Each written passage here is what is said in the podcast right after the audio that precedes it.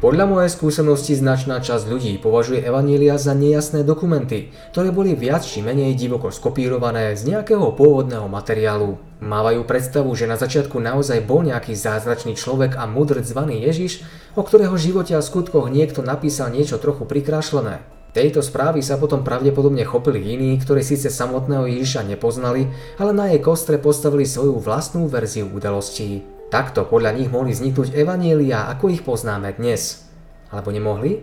Pozrieme sa, ako túto myšlienku vyvrátiť, a to na základe samotných štyroch evanielií. Argument, ktorý budem demonstrovať na desiatich vybraných príkladoch, nie je nový. Už v 19.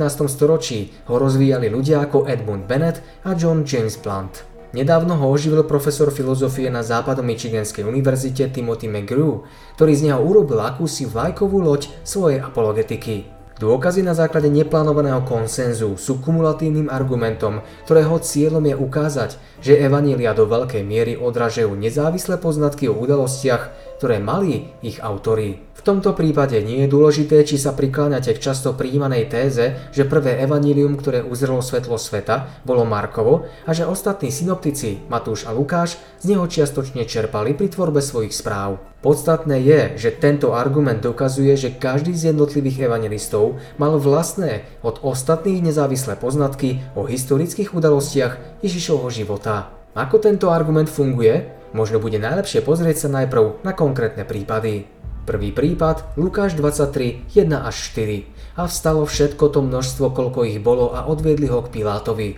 A začali žalovať na neho a hovorili, tohoto sme našli ako takého, ktorý prevracia náš národ a bráni dávať cisárovi dane. A hovorí o sebe, že je on, Kristus, kráľ. A Pilát sa ho opýtal a riekol, či si ty ten kráľ Židov? A on mu odpovedal a riekol, ty dobre hovoríš. A Pilát povedal najvyšším kňazom a zástupcom, nenachádzam nejakej viny na tomto človekovi. Keď sa zamyslíte na touto situáciu, možno vás napadne úplná nelogickosť Pilátovho správania. Máme tu chlapíka, ktorého mimochodom súčasný cisár Tiberius práve nemusí a ktorého hlavnou úlohou je zabrániť tomu, aby sa tí chronickí odbojní židia zbúrili. Po tom, čo mu Ježiš povedané vtedajším židovským idiomom bez okolkov povie, že je židovským kráľom, sa inak prký Pilát, namiesto toho, aby sa rozčúlil a okamžite vymeral Ježišovi trest, upokojí a začne ostatných uisťovať, že na ňom nenachádza žiadnu vinu. Hmm, fascinujúce a nelogické. Teraz sa však pozrieme na paralelnú pasáž v Jánovom evaníliu Ján 18, 33 až 38. Vtedy zase vošiel Pilát do pretória a zavolal Ježiša a povedal mu, či si ty ten král Židov? Ježiš mu odpovedal, hovoríš to ty sám od seba a či ti iní povedali o mne? Pilát povedal, či som ja azda Žid? Tvoj vlastný národ a najvyšší kňazi mi ťa vydali. Čo si učinil? Ježiš odpovedal, moje kráľovstvo nie je z tohto sveta. Keby bolo moje kráľovstvo z tohto sveta, moji služobníci by zápasili o to, aby som nebol vydaný Židom. Ale teraz moje kráľovstvo nie je odtiaľto.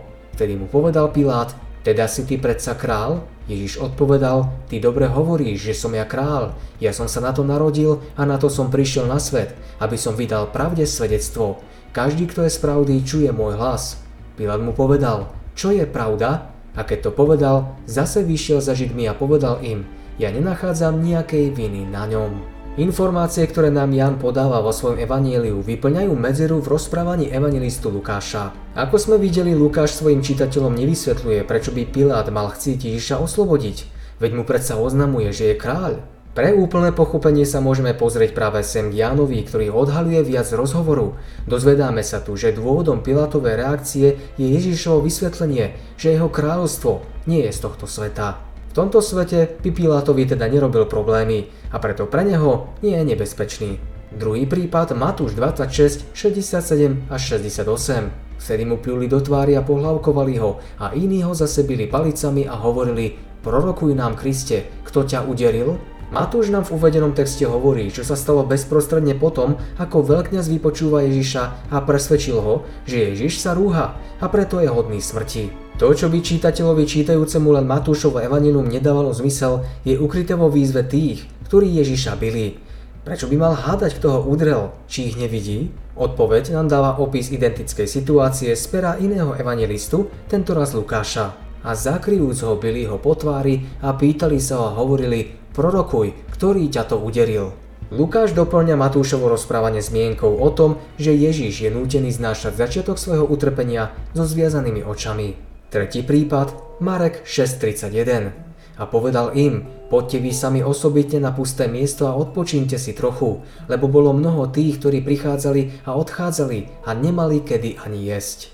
Marek tu píše, že v istom okamihu Ježiš odvádza apoštolov z terénu, aby si oddychli, pretože mnoho ľudí prichádzalo a odchádzalo a oni nemali čas jesť. Nevysvetľuje však, čo bolo také mimoriadne na tom, čo sa vlastne dialo. Dozvedáme sa to až od apoštola Jána, ktorý sa pri opise identickej udalosti v Jánovi 6.4 stručne zmieni, že boli blízko židovské veľkonočné sviatky. Štvrtý prípad, Matúš 8, 14 až 16. A keď prišiel Ježiš do domu Petrovho, videl jeho svokru, že leží a má horúčku. A dotknul sa jej ruky a hneď ju opustila horúčka a vstala a posluhovala im. A keď bol večer, priviedli mu mnohých posadlých démonami a on slovom vyhnal nečistých duchov a všetkých, ktorí sa zle mali, uzdravil. Matúš tu opisuje, ako Ježiš jedného dňa v Kafarnaum uzdravil Petrovú svokru z migrény.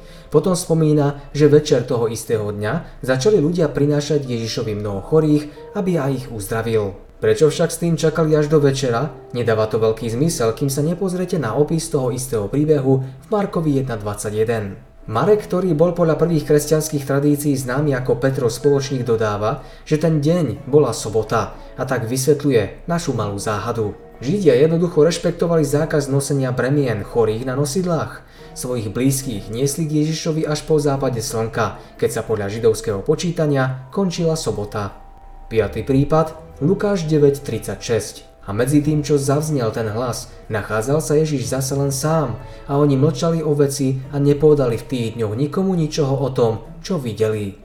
Lukáš opisuje veľmi nezvyčajný zážitok troch učeníkov, ktorých Ježiš vybral, aby boli svetkami jeho premenenia na istom vrchu a následný rozhovor s Mojžišom a Eliášom. Rozpráva o tom, ako vzhľad jeho tvári bol razom iný a jeho rúcho stalo sa bielým, skvejúcim sa ako blesk. Pre učeníkov to bola nepochybne mimoriadná udalosť, ako to vyplýva z Petrovej reči v texte. Celé Lukášové rozprávanie sa končí konštatovaním, že učeníci o celej udalosti nikomu nepovedali. Prečo? Stretli ste Marka Antónia a Jána Husa, nikomu ste o tom nepovedali? Samozrejme nedáva to zmysel, kým si nevšimneme, že v Markovom rozprávaní im Ježiš prikázal, aby nikomu nehovorili o tom, čo videli, kým syn človeka nevstane z mŕtvych. Šiestý prípad Ján 6.5 A keď pozlihol Ježiš oči a videl, že ide k nemu veľký zástup, povedal Filipovi, kde nakúpime toľko chleba, aby sa títo najedli? Ján rozpráva známy príbeh o násýtení 5000 ľudí. Opisuje, ako Ježiš pozoruje, ako k nemu na púšti prichádzajú zástupy. Potom sa pýta Filipa, jedného z 12 učeníkov, kde by mohol kúpiť chlieb pre toľko ľudí na tomto odľahlom mieste. Prečo práve Filip? Ak si Ján tento príbeh vymyslel, nebolo by lepšie nechať túto otázku na Judáša, ktorého Ján, a nielen on, označuje za toho, kto narábal s peniazmi? Ján si ale nič nevymýšľal. Ježiš sa pýta Filipa jednoducho preto, že sa to tak stalo. Rozuzlenie sa nachádza v zmienke evangelistu Lukáša, ktorý umiestňuje dejisko tej istej zázračnej udalosti do okolia Betsaidy. Z úrivku v Jánovi 1.44 vieme, že Betsaida bola Filipovým rodným mestom. Otázka k Filipovi bola teda úplne na mieste a logická.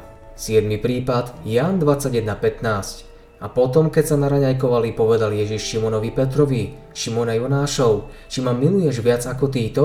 A on mu povedal, áno pane, ty vieš, že ťa mám rád. Keď sa Ježiš po svojom zmrtvých staní stretáva so svojimi učeníkmi, pýta sa Petra, či ho miluje viac ako ostatní.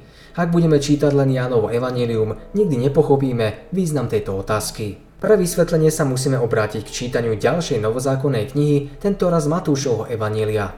Matúš tu opisuje, ako Ježiš zjavuje svojim učeníkom blízku budúcnosť a hovorí im, že po jeho zatknutí ho všetci opustia. Matúš sa potom zameriava na Petrovú reakciu, počas ktorej presvieča Ježiša, že aj keď ho všetci opustia, on to určite neurobí. Ján opis tejto situácie do svojho evanília nezahrňa, a tak jeho zaznamenaná otázka Ježišovi o miere Petrovej lásky vo svetle jeho nedávnej zrady nezrozumiteľná.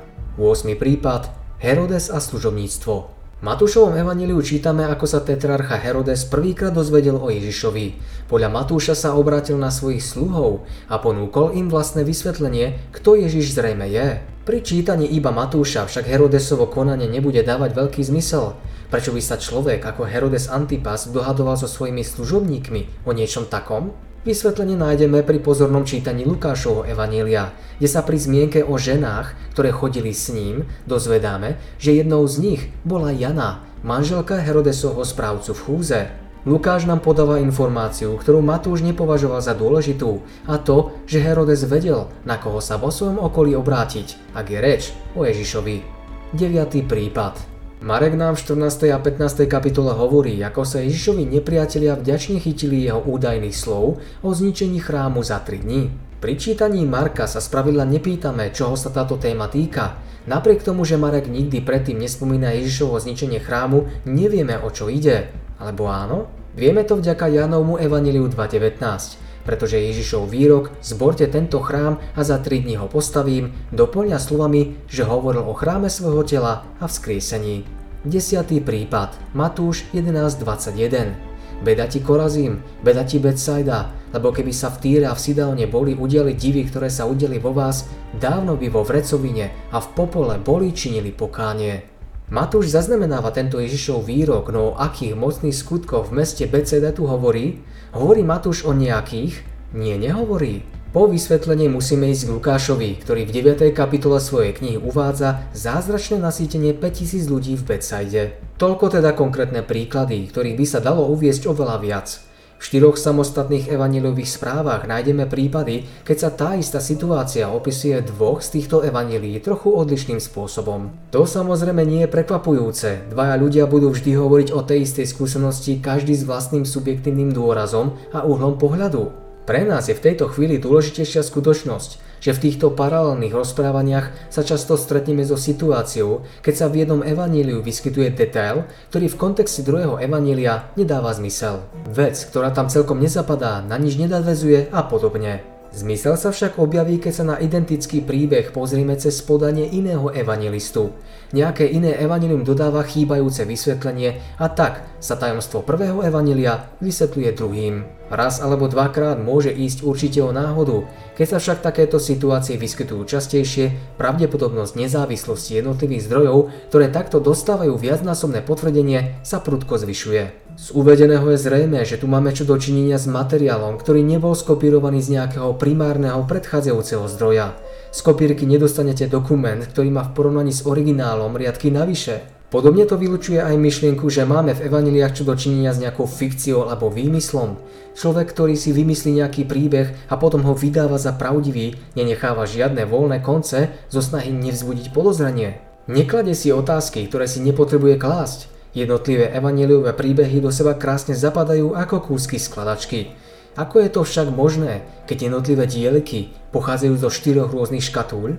Jediný spôsob je, že autor každej z týchto skladačiek vytvoril jednotlivé dieliky s víziou vytvoriť rovnaký obraz, aký chceli vytvoriť ostatné tri. Každý z nich mal primárnu alebo úzko sprostredkovanú skúsenosť s Ježišovým životom a skutkami. Evangelisti tak preukazateľne každý sám za seba nezávisle odkazujú k spoločnej, objektívnej, historickej skúsenosti.